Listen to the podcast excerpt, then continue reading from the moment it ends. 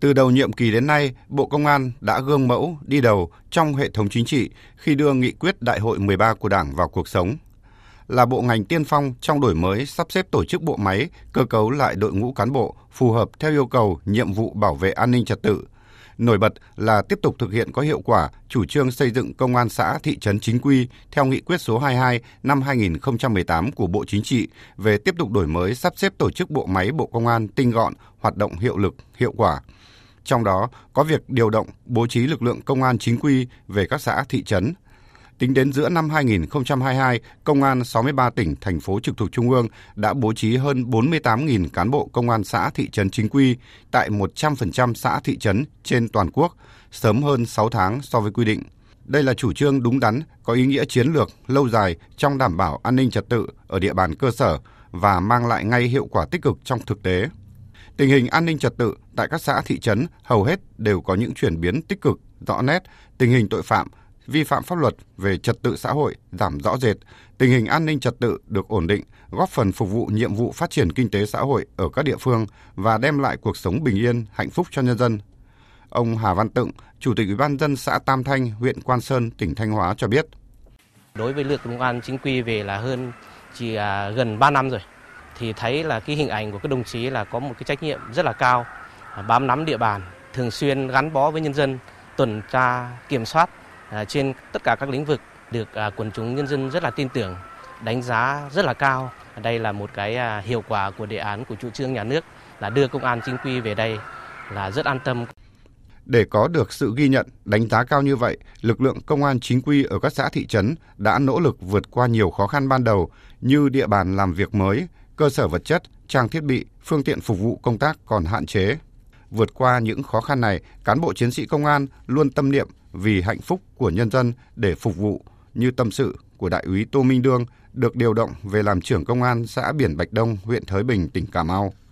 Khi về là ban đầu là còn bỡ ngỡ, ờ, thời gian sau này thì ờ, ờ, nhiệm vụ đã đã giao cho bằng trọng trách của lực lượng công an xã thì bắt buộc là từng đồng chí phải là học hỏi rồi đúc kết kinh nghiệm từ những đồng chí đi trước kể cả lực lượng công an bán chuyên trách để chúng ta làm như thế nào để hoàn thành tốt cái nhiệm vụ được giao là nếu thực hiện được cái nhiệm vụ trọng tâm gần dân sát dân để thực hiện tốt biện pháp đó thì đòi hỏi là từng đồng chí phải rèn luyện cái bản tính của mình đồng thời là thể hiện cái vai trò trách nhiệm trước dân là tôn trọng dân và đồng thời là phải biết lắng nghe. À, đối với những vấn đề mà vi phạm về pháp luật thì chúng ta cũng phải sử, sử dụng nhiều cái biện pháp nghiệp vụ đồng thời kết hợp vào cái quy trình của pháp luật chứ không được là làm trái cái quy trình để là ảnh hưởng đến cái uy tín của lực lượng công an dân đánh giá về sự chuyển biến tích cực về an ninh trật tự ở cơ sở trong cả nước sau khi lực lượng công an chính quy được bố trí về các xã, thị trấn. Trung tướng Tô Ân Sô, người phát ngôn Bộ Công an khẳng định. Triển khai công an chính quy xuống xã đã đạt được cái hiệu quả rất là đáng ghi nhận. Và cái này thì nhân dân, cấp ủy chính quyền địa phương ở hầu hết các địa phương đều công nhận tình hình an ninh chính trị, trật tự an toàn xã hội tại cơ sở được đảm bảo. Tất cả các cái lĩnh vực liên quan đến an ninh chính trị trật tự an toàn xã hội thì đều được đảm bảo và cuộc sống của người dân cảm được người ta cảm thấy bình yên hơn, hạnh phúc hơn và yên tâm hơn.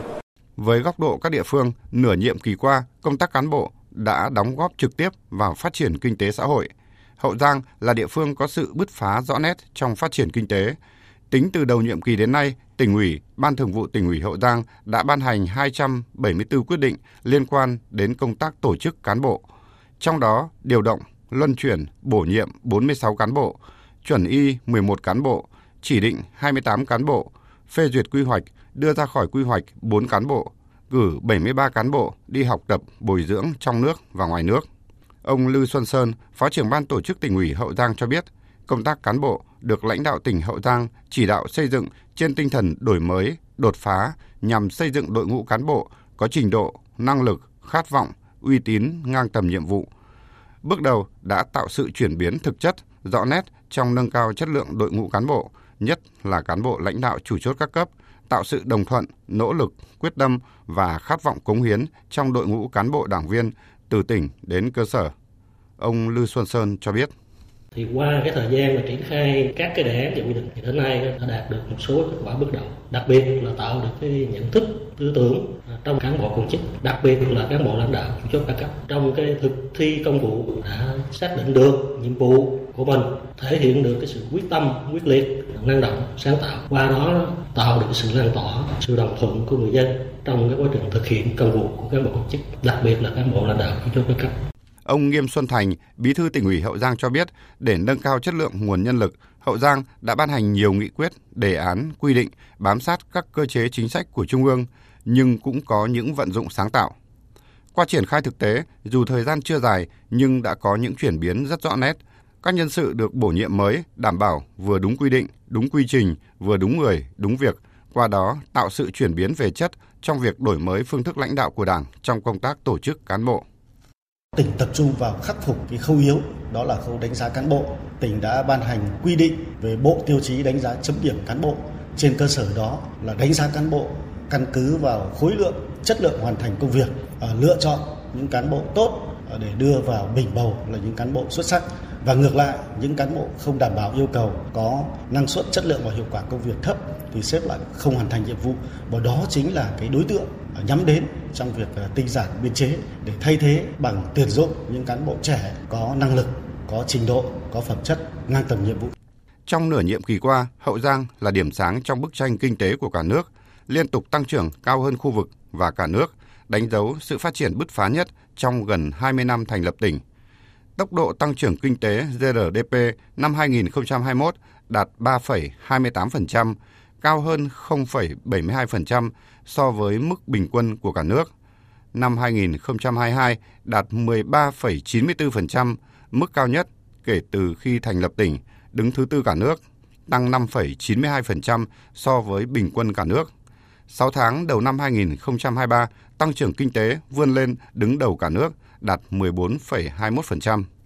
Từ những kết quả trong đảm bảo an ninh trật tự, an toàn xã hội ngay từ cơ sở của Bộ Công an, sự bứt phá trong tăng trưởng kinh tế của tỉnh Hậu Giang, có thể thấy rằng công tác cán bộ dưới sự lãnh đạo của Đảng đã có đóng góp trực tiếp bằng những ví dụ sinh động trong thực tiễn, góp phần quan trọng đưa đất nước đạt nhiều thành tựu toàn diện trong phát triển kinh tế xã hội, đảm bảo an ninh quốc phòng, xây dựng cuộc sống ngày càng ấm no hạnh phúc cho nhân dân như nghị quyết Đại hội 13 của Đảng đã đề ra.